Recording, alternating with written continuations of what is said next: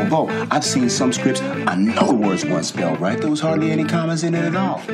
So I don't think that's too important. Hey, you want to get on the train here, or you want to ruin another take, huh? It's too cerebral. We're trying to make a movie here, not a film. Man, I don't drop character till I've done the DVD commentary. You want to eat the writer? Be my guest. That will leave you to explain how else your character is supposed to get to Bremen. Welcome back to another episode of the In the Mouth of Dorkness chatcast. I'm your host, Brad Gullickson, the Mouth Dork, and joining me today is Billy Dass, the Indie Dork. What's up, Billy? and nothing much. Just keep living our best lives with this. Yeah, yeah, yeah. We are back in the Dork Cave. We've returned from the New Orleans Overlook Film Festival. Oh my gosh. We have scored so many rad interviews down south, and I am very excited to bring those to you listeners. But guess what? You're going to have to wait one more week for that because we've got another really special episode uh, for you this week. David Palamaro, the director of Murder Made Easy, has returned to the In the Mouth of Dorkness chatcast to further the conversation around his movie, but more importantly, the selling of his film and what it's like to be on the road years after he's crafted the film and still trying to get as many eyes as possible onto the picture. I think that's a really cool thing about this conversation is, you know, because we talk to so many uh, indie filmmakers as they are like their their movies gone out into the world, we really talk a lot about like the process of making the movie. Um, but as far as independent film goes, man, these guys guys and gals are out there having to learn how to market a film, how to cut trailers for themselves, um, and how to do business deals. And and there's a whole lot of challenging areas that we don't get into. And Dave was kind enough to, um, I think, really kind of let us in on the inside of that experience for Yeah. I mean, he's an inspirational dude. You just look at what he is doing with his social media presence, uh, you know, on Facebook, Instagram, Twitter, and it's like, hey, Itmod, step up your game and meet Murder Made Easy's platform. Yeah, It's impressive. it's a challenge. It- yeah, it's it's an absolute challenge, and I feel like D- Dave is really excelling in that. And the added bonus to this conversation is that we are joined by Jay Kay of HorrorHound, Diabolique magazine, and Dread Central. Uh, he is another guy who has taken over and controlled his platform on social media. Yeah, And absolutely. it's hard not to be inspired by him. You know, he's another one of those guys like Dave Chen of Slash Filmcast. When he was on our podcast, he's there also getting video along with yeah, the audio. He's taking our podcast and making it his own thing.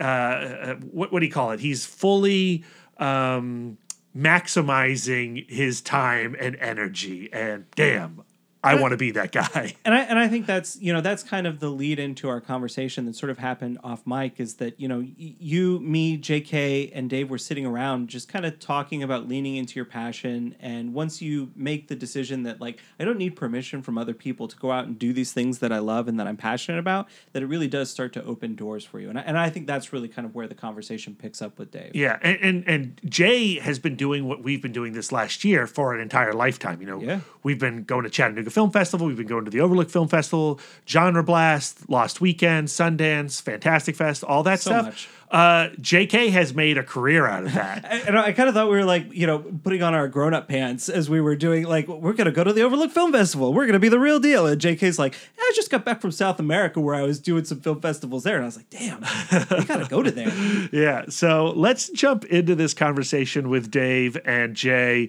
and uh, let's let's get re-inspired, and then we will meet you back on the back half of this conversation to send you on your way. All right. Let's get on with it.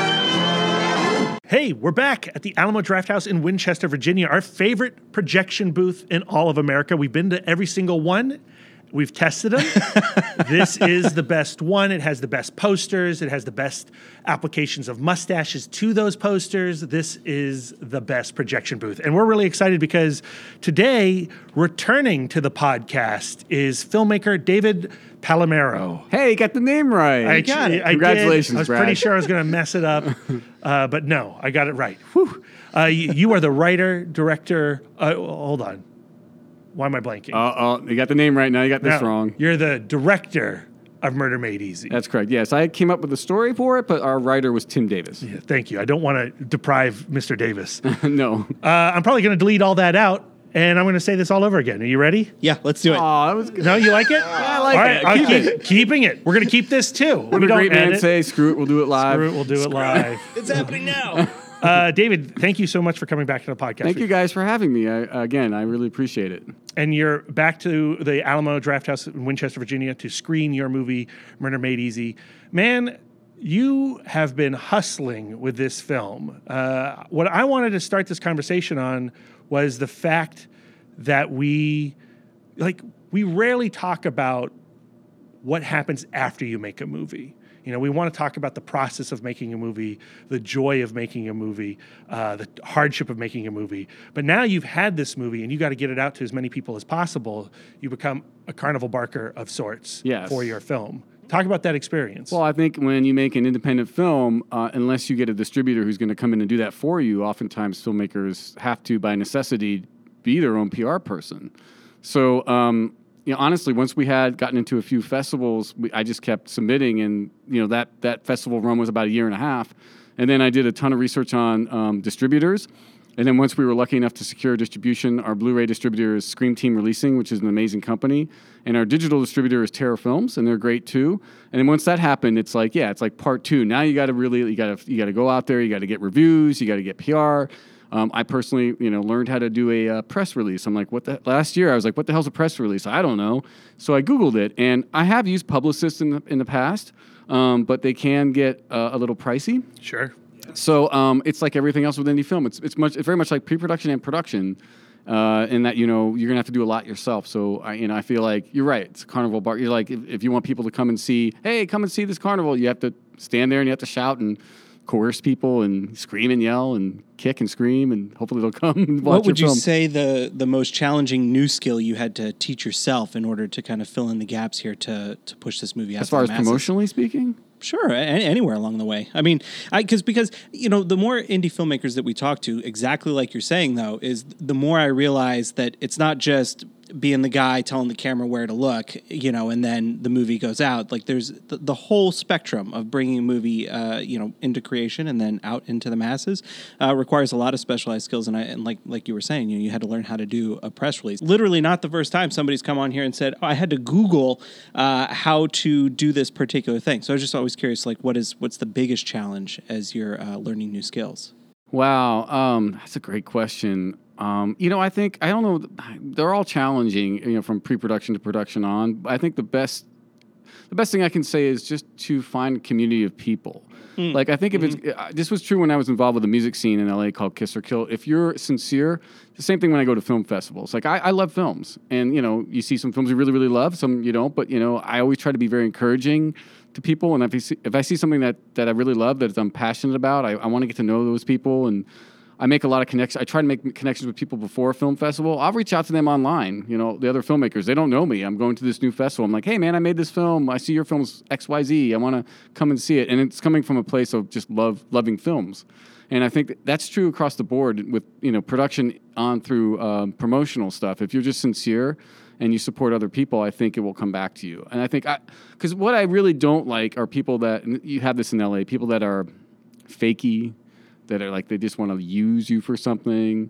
I remember one time. I remember one time. This is before I started getting back into filmmaking. I was in yeah, it was my friend's wedding, and I went to like um, men, Men's Wearhouse or one. I don't know what it was. One of those tuxedo places. I was getting. I was trying some stuff on. I was in the changing room.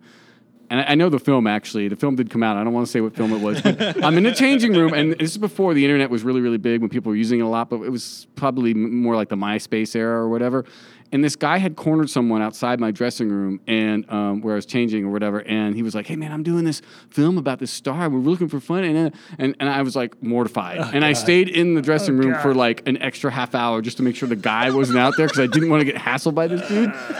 and like that stuff because to me it's not coming from a good place. I don't know. I tried not to do that. and I don't like that ickiness. That's what that, that I don't. That, that's a big turn off for me. So I try to avoid that. You've now convinced me I do need to move to LA. I, I, want, I want those experiences. Yeah. Uh, so I think community, like that's huge. Uh, you know, Billy and I, uh, you know, for the last year since you've been on this podcast, we've really been about going out and meeting as many people as possible who love the things that we love, who want to celebrate the things that we do. And that brings us to our second guest, who I have not actually introduced yet on this episode. Yes. But we have a collector of conversations with us today. Yeah. Great, the one and only. The one and only Jay Kay. Jay, I apologize for not introducing you at the start. That's okay. Obviously, I was nervous. And I'm, I'm We're not here at all for David, professional. We're not here for me. I appreciate that as much as I do. I warned Brad that Palomaros can talk a lot and babble. Palomaro. Palomero. Palomero. Palomino. I get right But- for tonight. like you're joining us because you're also a firm believer in the film communities and not just in like the filmmaking communities but the film conversation community Right. uh, that's how you guys met that's what you do for a living is you go from festival to festival finding these communities. Uh, you know is obviously that's important to you. You are going to echo what david says. Yeah, I, I, you know, when you go to these film festivals, this is the next wave of what it's going to be like for those future masters of horror, those future filmmakers. Um, when it comes to a film like Murder Made Easy, you know, obviously there's some inspiration, but you see the brilliance of the theatrical performance. You see what the film is able to do, how it influences and twists the genre. And for me, being able to talk to David in the past and being here uh, as a guest of his, of Andy's, of, of your two, and thank you so much for having me on as part of this. But uh, to do the Q and A tonight is amazing. To collect those conversations, to go to film festivals and talk to the people who, especially when it comes to short programming, doesn't really get that airtime. So it's an opportunity to see those rising stars and talk to the people who are going to influence others. Yeah, I'm sorry. Can I just say how I met Jay? Yes, that's, yes. kinda- Yeah, yeah, yeah. It kind of is what I'm talking about, like just being sincere and supportive. And because I, I, so the first film festival we got Murder Made Easy, Murder Made Easy into was the Women in Horror Fe- uh, Film Festival in 2017. Right. And I didn't realize at the time, but Jay was involved with that. Um, but he wasn't able to attend, and that was a great festival. It was the first year, but they had tremendous guests. They had really good filmmakers, and some of the films were really phenomenal. And um, so then I kind of became familiar with Jay because he was online constantly going to all the different film festivals and interviewing people. And I was like, ah, and he was he was writing for HorrorHound, and um, and I was like, this is this is someone that maybe I want to get my movie in front of. I didn't realize you had seen it already. I had I didn't make that connection. I've seen it seven times right? so I sent him a thing Yeah. and I just reached out to him and, and he was like, "Yeah, sure, man." I was like, "Oh, this guy's so so nice." But I mean, that's the kind of connections you ma- you can make with Yeah. people. Uh, you know, there was a distributor. I'm not going to say who it was, but they were basically. i like, want all this information No. off air they were basically like, um, well, why do you? It's like I, when I was researching distributors, I was talking to them, and and the person who owned the company, they're like, well, what what kind of film festivals did you get into? Did you get into uh, Sundance or South by Southwest? I'm like, like no, we, we didn't we didn't get into any of those. He's like, well, it's not worth it. Like, what's the point? And like, I was like, hmm. and I totally disagreed what she was sa- what she was saying. I'm like, this is the point. Like, this is this has value because I feel like if I'm lucky enough to make another feature film, all the stuff Jay's talking about, I'm now like laid down that groundwork to you know because I have that community there that hopefully if it's a good film that people will be supportive and so I think this has value even if you don't go to like you know a big name festival I, uh-huh. the people it's the people I mean, I absolutely agree. For Billy and I, like our best festivals have not been, you know, the TIFFs and the Right. Sundances. They are the genre blasts. Right. They are the Chattanooga Film Fests, the Overlook coming forward. That's where you get to actually have a one-on-one experience with filmmakers like David here. I mean, everywhere else, you know, there's thousands and thousands of people all trying to go for uh, to get that conversation with this ex filmmaker. Uh, but in the smaller festivals, it's more about the passion of the film. Right. It's more about the conversation around the film. It's more about the community itself. Uh, it's more intimate. that's what attracts i think i think both brad and i that's what attracts us is is you get more unguarded passion when you are, are talking to newer people you know the more established i think people get the more on brand and on script and the patter is the patter and they know it and it's just kind of back, forwards and backwards which is not dull or, No. or uninteresting by any stretch don't get me wrong um, but it's not raw and i think that there's something interesting and amazing to connect with people who are taking this idea that they have about a career that they can pursue or, or a line of filmmaking and literally uh, crafting it into reality in front of you in this experience. And like i think that's that's just a magical thing to uh, sit and and like be blessed to participate with. Yeah and, and and what you're saying too when you go and see these films as someone who you know wants to make films and you see that some of them are really good, it, is that sort of thing. Like, wow, they made it happen. How did they make it happen? Maybe I should talk to them. If they can do it, maybe I. I mean, it is really encouraging because so often we find ourselves, I think, as human beings, like, oh, I can't do that. I can't. I can't. I can't. And then when you see people do it at a festival, you're like, well, they did it, and they had to like pawn their car or whatever they had to do. Yeah, it's not like um, some big Hollywood movie stuff that's unattainable. You know, you find people that, that are making it happen. Well, and and you know what I want to add to that because the experience I've had with Horror Happens Radio, and you know, for seven years, all I did was talk to filmmakers and and film festival programs. But it's not even the ones that have the quality movies. It's really any filmmaker. You know, giving the opportunity to the person who is made a sixty second short um, giving the opportunity for a person who's made a 60 minute feature and so on and so forth you know they all have stories. They all have tips they all have tricks they have all all have hardships and you want to be able to give those opportunities and it we it usually opens up doors to other people you never even thought you were going to talk to because i'm sure with, with the three of you in front of me right now genre blast correct is Yeah. where you all met Yeah. you know, you know, there were certain factors that brought you guys together to be able to talk about this. And it's more than just a film; it's a passion for movies. It's certain other aspects. The Alamo Draft is a great one, but there's always those stories, whether it's a good movie or not, that really matter, and that's what makes these conversations so great. I agree a thousand percent with that. okay, well, all right, let's, let's wrap this up. That was Good, perfect. and we're done. But David, I wanted to get back to this idea of you having to maintain your enthusiasm for your film in all of these environments, and certain audiences are going to respond to your film in different ways. Yeah. you know, like what keeps you as obviously energized as you are today as you were a year ago. Well, I think maybe it came from uh, my roots of being involved in the music scene in Los Angeles. My documentary was about this music scene called Kiss or Kill, and the bands had to do that for themselves. And I wasn't one of those people in the band I played in. I wasn't the primary point person that would do that, but I saw the band leaders or whatever doing that. They would have to go out and book shows across country. Sometimes you're playing a club with like ten people, and they don't they, want to watch the sports game. They don't care about you, uh, et cetera, et cetera. So I think it came from that where I sort of learned through osmosis or something where it's like you have to hustle. I mean, I, I don't, and you have to believe in your project. I mean, uh, an early version of our trailer got put on YouTube. Um, it's just, I, it's so funny. So many weird things out there. It's like they have a, a, a ton of subscribers, and they're just like, and they put some passive aggressive message in the, the, the movies, our movies uh, Facebook page, like, but after the fact, like, hey man, we're gonna put this up on YouTube. If you don't want to, let us know. Like, not and like, okay,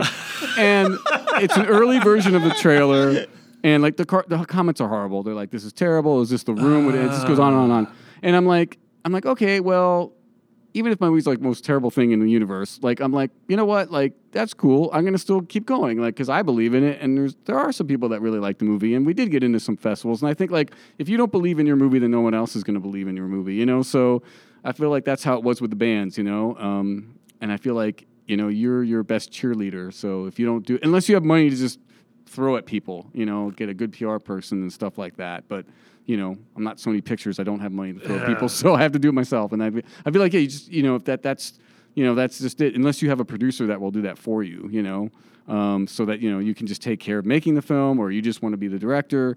But um, with Murder Made Easy, it's a, you know, that part of it's just me. So I feel like if I don't do it, no one else will. So It's crazy to think, though, you know, this age that we live in right now uh, online, when you know you can put your you know, blood, sweat, and tears into a film, uh, and it can be robbed from you in a trailer and dumped onto some YouTube uh, site. yeah, Uh, like having to then. I don't know, going to damage control on that, yeah, or yeah. you just no, I ignore thought about that. it. Like, well, the thing is, see, it's not like no one know, like Murder Made Easy is a nothing film from a little guy. Like, so it doesn't matter. So I talked to the the filmmakers of Ruin Me about it, and I was you know lamenting about it, and they're like, yeah, well, that happened to us too. Someone like whatever they illegally uploaded our film, and I said, well, what do you think I should do? And they're like, you know what, just leave it there. It's like it's name recognition at this point. You know what I mean? And I, I, I think that too. There's a culture, as we know, especially you know with a lot of recent developments on Twitter and all that. There's a culture online which is just like people will go on there to just be as mean as they can and just tear. It's like almost like a contest. And so um, I don't want to be a part of that. That's you know I'd rather create things and try to destroy things. So um, now if it was a bigger film and, it, and like I think if it was like a, a big, bigger distributor, or even a medium sized distributor, they might have a big problem with that, and then they can get legal involved. But I'm like whatever, you know. Like at this point, you know, to me, it's just about getting the movie out there, and people either will like it or they won't. So, what's your biggest win in marketing Murder Made Easy? Biggest win, wow! Sitting here with you guys right now. I, my ego appreciates that. Thank you. um, no, but that's true. Like getting to do, th- I mean, like, I, like, like meeting you guys doing the podcasts, and you know, people will comment on it or like, "Hey, I heard about this movie from you know Itmod," or or getting to know Jay online, and then all of a sudden, you know, he's doing stuff for Dread Central, which is great. It's a perfect fit. And then he's like, "Hey, man, do you want to do an interview for Dread Central?" I'm like, "Yeah," you know, like when we made this film, I mean, I thought, hey, man, we'll make it. Maybe we'll get into a couple festivals. Maybe we'll find some distribution if we're lucky, or we can do it ourselves. And what we've been able to do has just been way beyond my expectations. So I would say all of this is just amazing to me. Like, like tonight with Film Club, you know, Andy uh, runs the Film Club here at uh, Alamo Drafthouse Winchester, and um, Juanita is one of his Yeah. regulars, and she saw my film at Genre Blast excuse me, she actually was going to go home because she had seen the film before it, and she's like, "Well, I'll check out this murder mystery," and she really liked it. And she went up to Andy afterwards and said, "Hey, man, this this film I just saw at Genre Blast would be perfect for Film Club." And she kind of put that bug in his ear. Then I reached out to him, and he's like, "Yeah, absolutely." And I look at what he's bringing in, and he's bringing like next week or a couple days, we're bringing Terry Gilliam's new film. Yep. Like, what the hell am I doing screening in a program? like, but that's what I'm talking about. You know, if you're just sincere and you're honest about it, and you you'll find people that will support you. I remember when I made my documentary and I was I entered into all the big festivals and like everybody else does and like every, most people you don't get into them. And at some point I was getting really discouraged and I told myself I said this film will find a home. And it did. You know, it got into some, you know, medium-sized smaller festivals, but that led to distribution, led to uh, my friendship with a guy named Andrew van den Houten who liked the documentary so much he came on board as a producer and you know he's done a lot of great indie horror films and he's sort of my mentor and so you know it's like there was there actually Kevin Smith told that story about Clerks which is now like a classic indie film but he played it. It got into some festival I don't remember I don't remember the name of it but and he went to see it at that festival and it was like him and like two other people. And he was like mortified and he's like wow I'm a failure. And I'm not comparing my skills to Kevin Smith. I'm just saying this is the type of story that is encouraging. And then um, turns out one of the other people that was there was uh, a programmer or something and recommended it to Sundance. And that's how. So, uh, and that, that was true with the bands too. We had a um, there was a band called Bang Sugar Bang, and uh, Matt Southbell was a sort of leader of that band, and he would say that he's like, man, when you guys go out there, if you're playing a club and there's like two people there, you play your heart out as if you're in a big stadium because you never know if you make two extra fans, that's two more fans than you had before, or there could be somebody there that might know someone or whatever. Like, just you should always put your heart out there and do your best, no matter how bleak it seems. You know what I mean? And um, so I don't know. I don't know. I got off on a tangent there. No, I think you answered. I think you answered Oh, it. it's a good tangent though. Uh, so, just in case we haven't, ha- our listeners are not familiar with Murder Made Easy, that they didn't listen to our last episode, that they haven't watched your film yet. Uh, we've been talking on and on about selling it, but now let's sell it to the the new listeners in this podcast. Like, Yeah. what is Murder Made Easy to you? I know you don't consider it a horror film, although it does show up sometimes on uh, those festivals. Yeah. what is it to you? Uh, Murder Made Easy is like an Agatha Christie type murder mystery, you know, and it's very much like a play put on film. Uh, so if you like twisty turny murder mysteries, um, in the in the in the sort of vein of like Sleuth or Death Trap, or Hitchcock's Rope is a big influence on it, then this is the movie for you, like a Who Done It. So uh, yeah, we just it's coming out on Blu-ray from Scream Team Releasing, which is why we're showing it tonight. And then we don't know what the date is, but later on, late summer, early fall, it'll be on uh, Amazon Prime, VOD, all that stuff through Terra Films. So, um, yeah, if you like, if you enjoy a good whodunit, you know, actually it's funny because Rian Johnson's new film is a whodunit. Yeah, Kni- Knives Knives Out, Out. yeah. So, and we had a remake of Murder on the Orient Express. And I think Kenneth Branagh's doing uh, Murder on the Nile, I believe. Yeah, Death on the Nile. Death on the Nile. Sorry, yeah. Oh, I know my Agatha Christie really well, don't I? but um, but like uh, then there was a game night, which really wasn't a whodunit, but sort of kind of was. I mean, so these crime is very popular, murder mysteries. I like that stuff a lot. I, I'm a big lover of horror films too, but um, yeah, I found that yeah, there's a niche people niche people that really love that kind of stuff, and uh, if you like that, you might like Murder Made Easy. I think what I responded so positively towards your film is that you know th- there's a crime element, there's a mystery element, uh, a, a locked closet kind of element to it, but it's all an excuse for character, and it at the end of the day, what you're really engaging is with these performers that you've put into this scenario and what it does to these individuals. Uh, that's like that's the most exciting element to it for it for me. Yeah, I mean, because of budget, we did keep it to one location, and um, I enjoy those kind of films too. There was The Invitation, you know. I'm saying uh, films like that, but I mean, just this the scenario of having like a one location kind of thriller or murder mystery.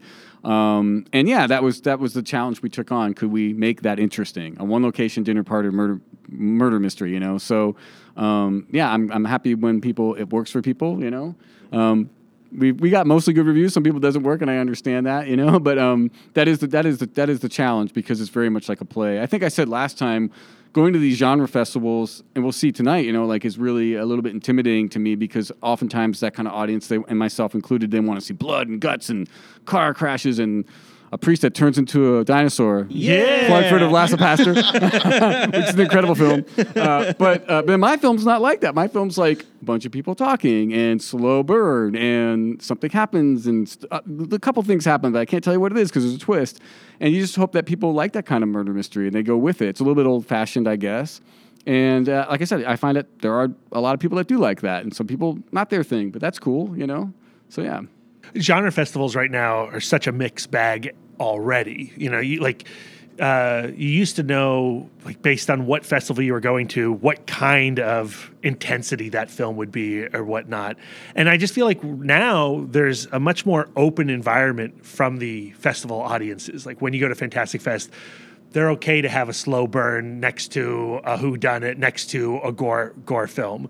Uh, I think you do have to you know, you can speak to this or not, but like you do have to navigate your audience. You have to prepare your audiences so that they know what they're going into, that you have a right blurb for the paragraph. Well, that that that that gets into um, uh, sort of promoting the film too. Mm-hmm. Like um, the uh, excuse me, the Blu-ray art for our film, I think, kind of uh, represents a film in a good way. It's sort of a tabletop with a gun on the plate, but we have reversible art that's sort of the horror version of that, and. I was working with a company called Small Dog Design. They're up in Canada. It's like a, the- a husband and wife own it. They do great work. They did the artwork for like the woman and a bunch of other stuff. And I got that lead through uh, Andrew van den Houten, who uses them. Uh, and um, so I had him do a number of different types of artwork for Murder Made Easy.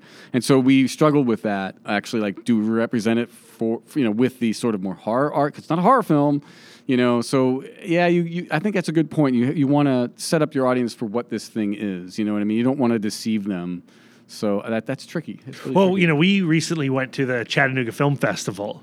Are we gonna talk I'm about not, No. I'm not. Gonna, I'm not Oh, going is to it a good name story? the film. I'm Oh, not we going to love name Chris. the film. Come on. we love You Chris. know. I know. and, and and it was like, okay, so We're going to talk about all right, it. we're going to It's how you gotta talk all right, we about it. talk Let's about do it. So Crispin Glover did a, a performance there of "It Is Fine, Everything Is Fine." Okay. um, which is a film designed not to be for everybody. wow that's an wow. interesting way to put that It's pretty uh, um, accurate. and but I, I, we, we know who Crispin Glover is. He's been on the show. We, we had a great conversation with him. It was a wild conversation with him. was um, deeply we, fascinating. We knew basically what we were getting into, or at least we knew that it was going to be Sure. something. uh, but that the reaction at that that at that audience there was a large portion of them who were not prepared for that type of film that was going to deal with a main character who had cerebral palsy that was going to deal with uh, Have you have you seen this movie? i have not seen it no. Oh, i mean the quick short plot oh god can i do this real quick? Uh, man with cerebral palsy uh, when he talks to women they all understand him they all love him they, they want to be with him and he reciprocates by murdering them ah okay right. uh, and it's played by S- Steven C. Stewart, who had cerebral palsy. He's no longer with us. it's an angry movie. Very angry. directed by movie. Crispin Glover and directed by Crispin Glover and uh, David Blo- Blo- not David Blossoms, David Brothers. Whew, sorry, and co-directed by David Brothers. Okay. And you know, the, that film is unleashed, and if you're not ready for that film, you're going to be really moved by that film. You're going to be really upset by that film. You're going to be really angered by that film. And I think if we had seen that at I don't know Fantastic Fest or Cinepocalypse, uh, it may have been marketed differently. I don't know. The audience may not have been so.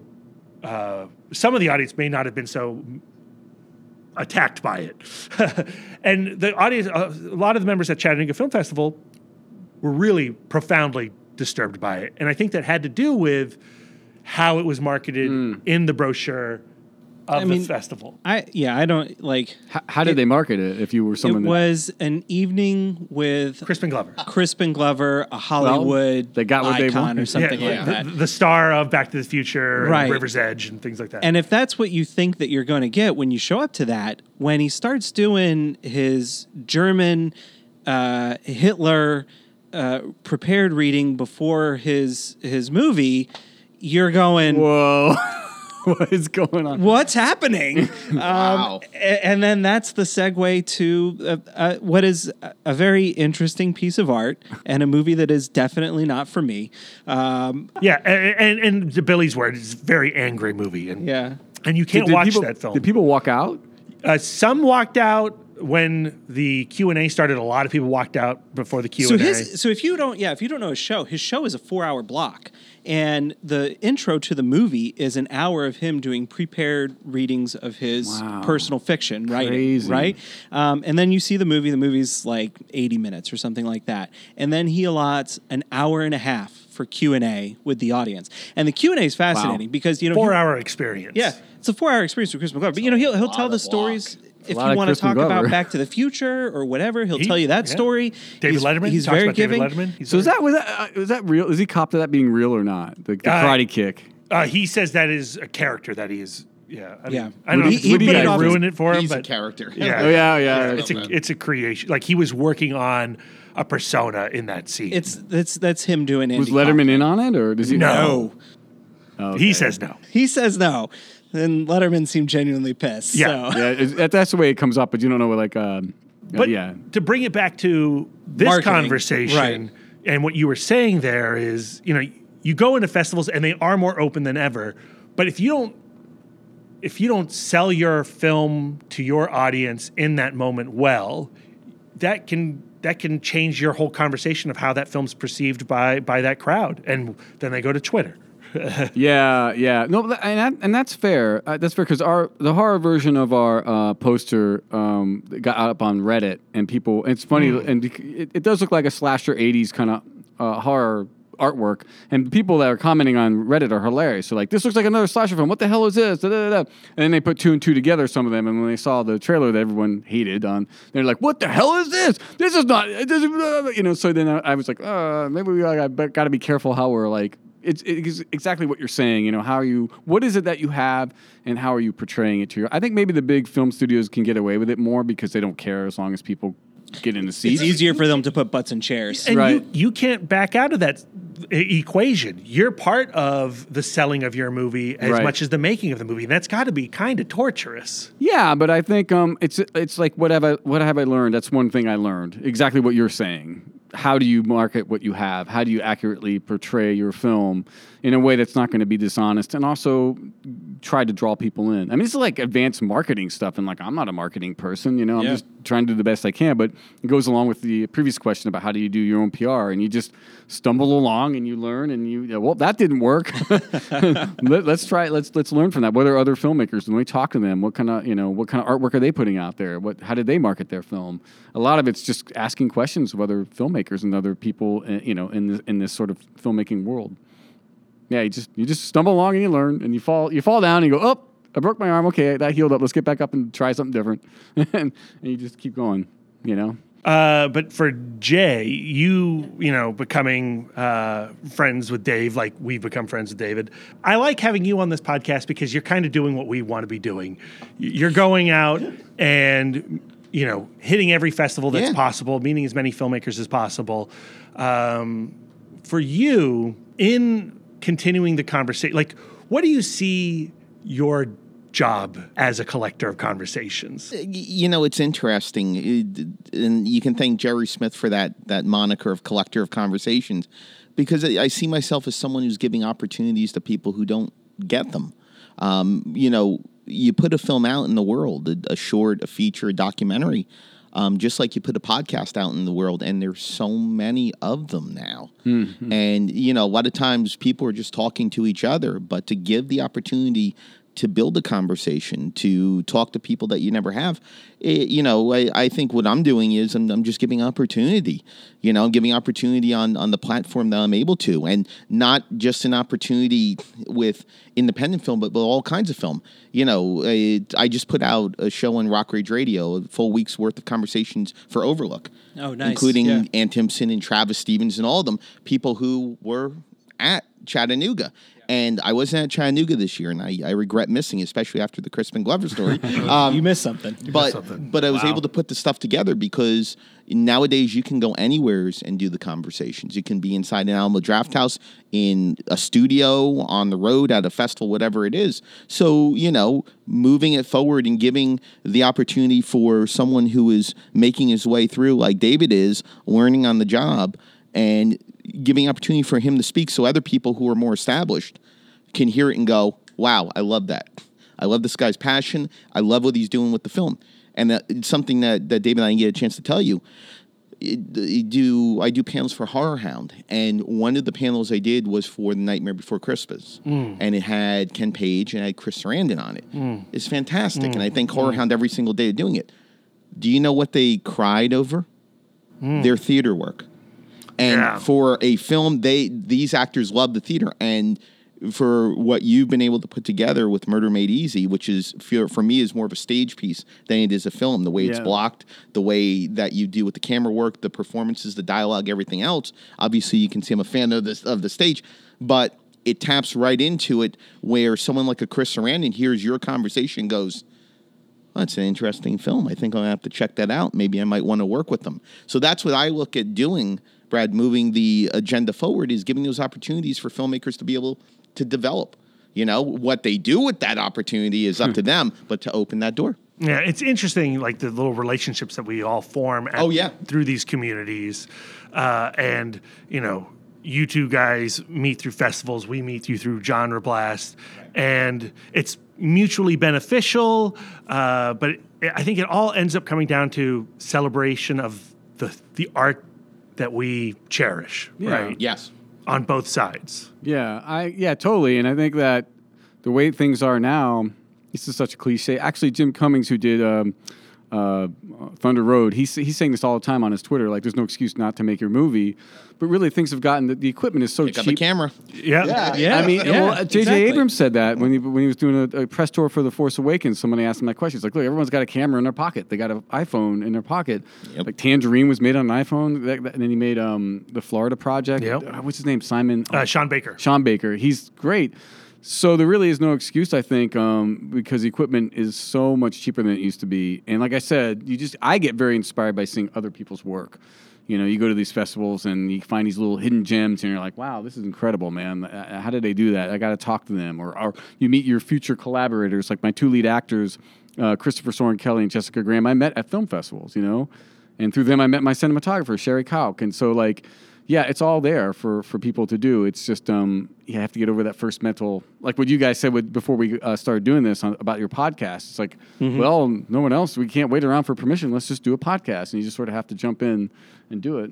And and that's one thing. You, before we went on, Mike, you talked about you know finding a direction that you wanted to go with it. Seven years ago, well, seventeen years ago, um, for a full decade, I did swing, big band, jazz, jump blues, and rockabilly radio, and I would do interviews. I would I would broadcast. And after a decade, my audience was gone, and I said to my fiance, the ghost, who's been my partner forever, I said to her, I go, you know, I don't, am I going to leave radio? Am I done? Or do I want to do something else? And it took me months before I decided to do the format I did with Horror Happens. And if it wasn't for people like Denise Gossett out in Los Angeles for Shriek Fest, Shriekfest, yeah. you, you, uh, Dave knows her, and Jack Ketchum, who's now Oh, departed. If it wasn't for them and having such incredible interviews, I don't know if I'd be here doing it. So it's a matter of what people are listening to and what how they how they take it forward because anyone can do what we're doing. Whether it's the technology with the film, whether it's getting a Zoom as we see in front, multiple yeah. Zooms at this meeting, um, whatever it is, it just takes the want and the know how and the go. Well, and then finding inspiration, being open to others' creativity, like watching Yes. you maximize this conversation by videotaping. Right, exactly right. Yeah, yeah. And getting it. And, Yeah. You know, David, you getting out there and, you know, I mean, what you're doing with Murder Made Easy, like to me, you know, I see you on Facebook, I see you on Twitter. I like, you're so seemingly excited about this thing. It's all cocaine. all of it's cocaine.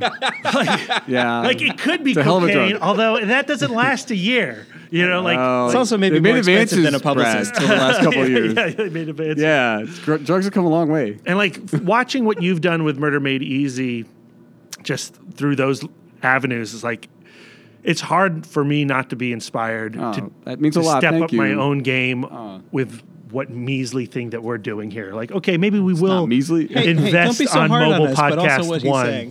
you know, I don't know. I'm getting I'm getting emotional, Billy. Oh No, God. I like. Well, I mean, I'm just thankful for you guys uh, having me on. You know, um, yeah, I'm gr- I'm thankful that anybody's interested in anything dealing with the movie. So thank you, uh, Jay, you guys, Nathan from Genre Blast, and Andy at the Alamo Drafthouse. I mean, this is all this stuff just kind of blows my mind. Like I said, that we're doing anything with this movie. To be honest with you, so thank you. I've heard Brad describe it before as us being just huge dorks for passion, Yeah. and I, I think at the end of the day, that's that's really what it is. And I think what we connected with you at Genre Blast was about passion. It's it's just pa- it's passion for what you're doing, and that like the the older I get, um, late thirties now, right? Late thirties, late, late thirties. So I got a year. I got a year. you got a year left 30s. before he's not in his late thirties Actually, anymore. I've got like four months. but okay. Uh, but I like that genuine passion becomes more valuable and more meaningful to me. I, I, I think that it's so rare to find people who just truly love and are inspired by what they're doing and, and living that to the fullest. I think it's amazing and I, I love to see it every day. It's beautiful. Well, I appreciate that, guys. I mean, there are times when, like, when we were making the film, like I said, self-funding it, going, "Oh my God, am I crazy?" And there are definitely times, you know, um, you know, because I work a full, like most of us, but this is our passion, and I work a full-time job, and then having to stay on top of all this stuff. Yeah. But um, like tonight, seeing it with an audience, this will be the last time we're probably going to show it in a theater. So I'm really looking forward to that, and that really meeting other filmmakers, seeing their projects, talking to guys like you, and and um, being able to show your film really keeps you going. So um, I, I hope to be back with with my next film in the next couple of years, Uh, for sure, we want to see that. and hopefully it'll be halfway decent. anyway, It it will. Uh, so, you know, before we started this conversation, off mic, I mentioned this. I wanted to talk about you know the selling of your movie, what you've been doing over the last year with your movie. Uh, and I don't know what you wanted to talk about before you came on this show. Before I hijacked it with that thought, but is there anything that you would want to like add uh, about Murder Made Easy uh, for our listeners before we get out of here? Uh, yeah, Murder Made Easy is now available on Blu-ray to order from ScreamTeamReleasing.com. You can get a signed or unsigned copy, and if you order before the 20th of May, I don't know when this is going to um, be put out there, but Uh, after the twentieth of May. okay. Uh, well, scratch that then. uh, but you can you can still get signed or unsigned copies, and um, yeah, and then sometime we don't have a, a release date yet through Terror Films, but sometime late summer or early fall it will be available on Amazon Prime and VOD and all that good stuff. So again, like um, if you love murder mysteries, and this, I think you'll enjoy our film. And you can find me at uh, Dave Palamaro on Facebook and at Dave Pal on Twitter, and just Murder Made Easy on Twitter. And ugh, our Facebook thing is like you can search Murder Made Easy and find fa- uh, find it on Facebook because it's like capital M M E movie 2017 or something. I don't know. I couldn't like Murder Made Easy was not available as a handle for Facebook. Ah, the internet. yes, yes, yes. so much space and yet so little space. yeah. exactly. like, yeah. Jay, where can our listeners find you online? Well, you can find me in the pages of HorrorHound Yeah. and uh, Dread Central on there for their stuff and horrorhappens.com. Oh, I'm sorry. Can I interject Yeah. one more thing? I, I Yeah, of course. forgot. Uh, where's Mike Lombardo when you need him? Because he's the one. Yeah. We, we did his podcast, and he actually was- at the end of it because I, I he was like saying, "Don't you have this coming up, Dave?" I'm like, "Oh yeah." He's like, "Don't you have that coming up, Dave?" Like, oh, yeah, like maybe Mike should be my uh, publicist. Um, if you're in the LA area on. I believe it's June 29th, Saturday, June 29th. We're doing a Blu-ray signing at Dark Delicacies, which is Oh, a very really Love amazing Great. horror bookstore. Del and Sue are amazing people. And you're now in the new location. Yes, he, he's just moved around a corner. They used to be on Magnolia Boulevard. Yeah. He's on Hollywood Way. But uh, if you search Murder Made Easy, Dark Delicacies, um, it's like 4 p.m. on that Saturday, June 29th. And uh, again, we're blown away. We contacted them, and they're like, sure. I'm, I've been a fan of that bookstore for years, so Yeah. we're going to be doing a Blu-ray signing. there. So glad that they're still around, that they found Yes. a new location. yeah, it's amazing. That place is amazing. It's a great bookstore. So there's a plug for Dark Delicacies. If you're on the West Coast, you got to go to Dark Delicacies. Darkdel.com. It's worth the drive. yes, absolutely, 100%. Um, Billy, uh, I didn't give you the opportunity. I don't think we asked David your question during Sure. Genre Blast. So let's do your question, and that's how we'll send us out. Well, it's you know it's kind of fitting that the the last thing that we were talking about is how you propel yourself forward. You know, we have been blessed to have a lot of conversations with independent filmmakers, and I think the one through line for all of them is just how damn hard it is to go out and make the movie that you want to make.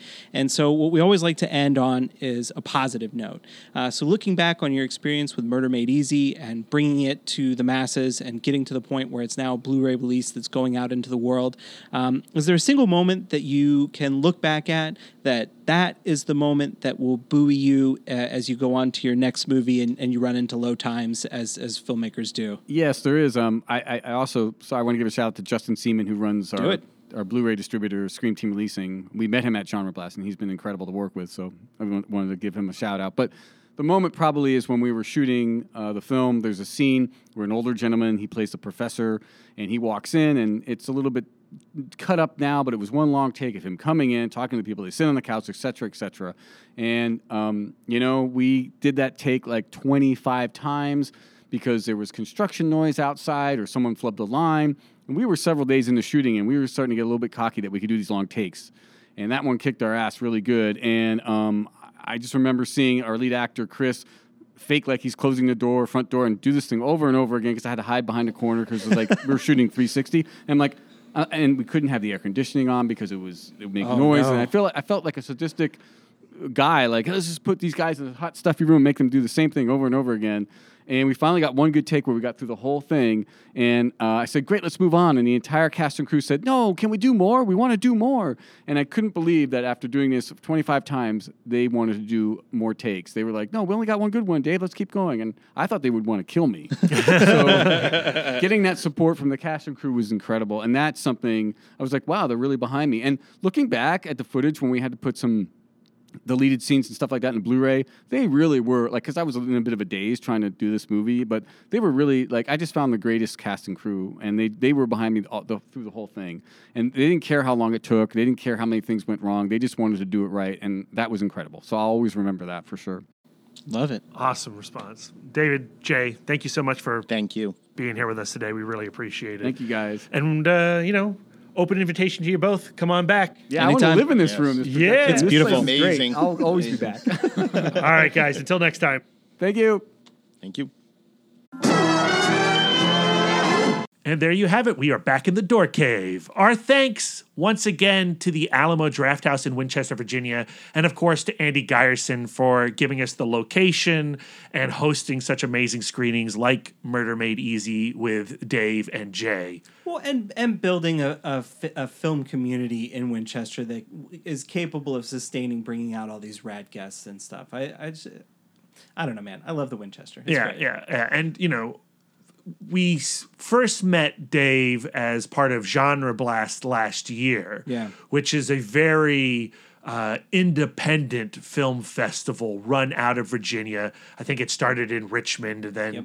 you know that that scenario didn't quite work out for the Genre Blast guys, and so of course they find the coolest film programmer in Virginia, Andy Geierson, and they make a home at the Alamo Winchester, and. I mean, it's a really special environment in that particular festival. It's unlike the Chattanooga Film Festival. It's unlike Fantastic Fest. It's unlike any other one we've attended. And I, you know, if you didn't hear our genre blast coverage uh, last year around this time, maybe towards uh, September, something like that. I forget if it was. August I can't remember when it was, Billy. They all run together, these festivals, because we are like JK now, hitting up every festival possible every weekend. We're at someplace cool, except for this weekend, next weekend, and the weekend after. But the episode where we had uh, Nathan Ludwig on, who talked about um, sort of the, the the theme behind Genre Blast and kind of what drives him, and that's also the episode that uh, Dave Palamaro comes on to talk about the making of um, uh, Murder Made Easy, which is a really great conversation too. And if you are interested in listening to those conversations, you will find that they are not on this particular feed. You need to jump back over to the original In the Mouth of Dorkness feed, the It Modcast Yep. feed, and you can find those conversations on iTunes and Podbean right now. So the only other thing that I, I would like to add about this is, you know, I have gone and purchased uh, the Blu-ray for Murder Made Easy, uh, and they have a really great special feature on it. You know, in the making of conversation that I was just talking about, Dave talks about how uh, for their rehearsal, he shot the entire rehearsal sequence of the movie with an iPhone, so that he could then have a conversation with his DP to talk about sort of what he wanted things to look at and use that as a reference visual aid the special features on the Blu-ray gives you that footage where you can kind of see him going through the process Oh, of making this movie and talking about it. Um, I think it's a really interesting special feature. I think the movie's great, um, but that special feature in and of itself, if you're interested in filmmaking and what goes on behind it and how these various filmmakers are approaching it, uh, it's a good it's a good Blu-ray to pick up. Yeah, go support independent film. Pick up Murder Made Easy on Blu-ray. Always. Always, always. All right, so next week we are coming back and we are launching into our series of conversations that we had at the Overlook Film Festival in New Orleans. Um, boy, I mean, it's a treasure trove of rad guests. And I think our listeners are going to be super excited. Uh, we're going to kick things off next week with a chat with Mick Garris. Shut up. What? the director of Critters 2, the director of the Stand miniseries, the Shining miniseries, Sleepwalkers, Writer of Hocus Pocus. the writer of Hocus Pocus, the creator of Masters of Horror on Showtime, which was one of my favorite, you know, go-to ex- uh, horror experiences back in the day. And he's kind of taken what he was doing there with Masters of Horror, finding rad filmmakers, letting them off the chain to do whatever they want to do within the context of a very large genre. You know, he talks about the massive umbrella that is horror. You can have comedy, you can have splat stick, you can have, you know, uh, deep explorations of existential dread. Uh, horror gives it gives you the opportunity to do it all, and he is doing that in his new film Nightmare Cinema, an anthology film that has filmmakers like Mick alongside Joe Dante and others to celebrate the genre. And yeah, this is a really special conversation. Absolutely thrilled to have him on the show. And then after that, we're going to have chats in the coming month with um, Larry Fessenden. No big deal. Oh my God. It's a big deal, Billy. How dare you? It's a huge deal. It's a deal. huge, enormous deal. It's a huge, enormous deal. We talked to Adam Egypt Mortimer about his new film, Daniel Isn't Real. We talked to the producers behind Horror Noir, uh, History of Black Horror. That's Dr. Robin R. Means Coleman. That's Ashlee Blackwell. And that's Tananarive. Uh, and then who else? Am I missing somebody? Oh, and we talked to Grady Hendrix, Yeah. uh, the screenwriter, novelist, uh, uh, orator, celebratorier. Is that a word, celebratorier? uh, no. No, but- Celebrator, maybe. Eh, No, no, I like celebrate. Paperbacks from Hell. If you have not picked up his book, Paperbacks from Hell, you need to do so. And you need to stay subscribed to In the Mouth of Dorkness Chatcast because the next month is going to be amazing. oh, yeah. Billy, besides ItMod Chatcast, where can our listeners find you this month and many more months to come? Uh, so you can find me at WB Das on Twitter, Instagram, and Letterboxd. Uh, and you can also find me at Bill and Claire's Excellent Adventures, uh, which is a podcast I co-host with my nine-year-old daughter as we work together to expand her cinematic horizons. And you can find that on Twitter at BACEA Podcasts. And you can find our other dorks, Lisa Gullickson at Sidewalk Siren on all the social medias, Brian Young at The Turtle Dork, Darren Smith at The Disco Dork. I, of course, am Brad Gullickson at Mouth Dork on all social medias. You can follow this podcast on Instagram and Twitter at ItModcast, but also head on over to our other feed, ItModcat Chat, not ItMod Chatcast. Head on to our other feed, ItModcast There you go. where we have those past conversations with guys like David Palamaro and Nathan Ludwig. Listen to those old chats. Uh, listen to our current reviews of Godzilla, uh, King of the Monsters, and um, Dark Phoenix. That was a movie that people saw, I guess. Yep. uh, anyway, until next time, guys, take care. Visions are worth fighting for. Why spend your life making someone else's dreams? This is a microphone test. This is a microphone test. Billy, how are you? My microphone is working great. Uh, my body is okay. Your your body's okay. That's for me to judge, sir. I think it is fine.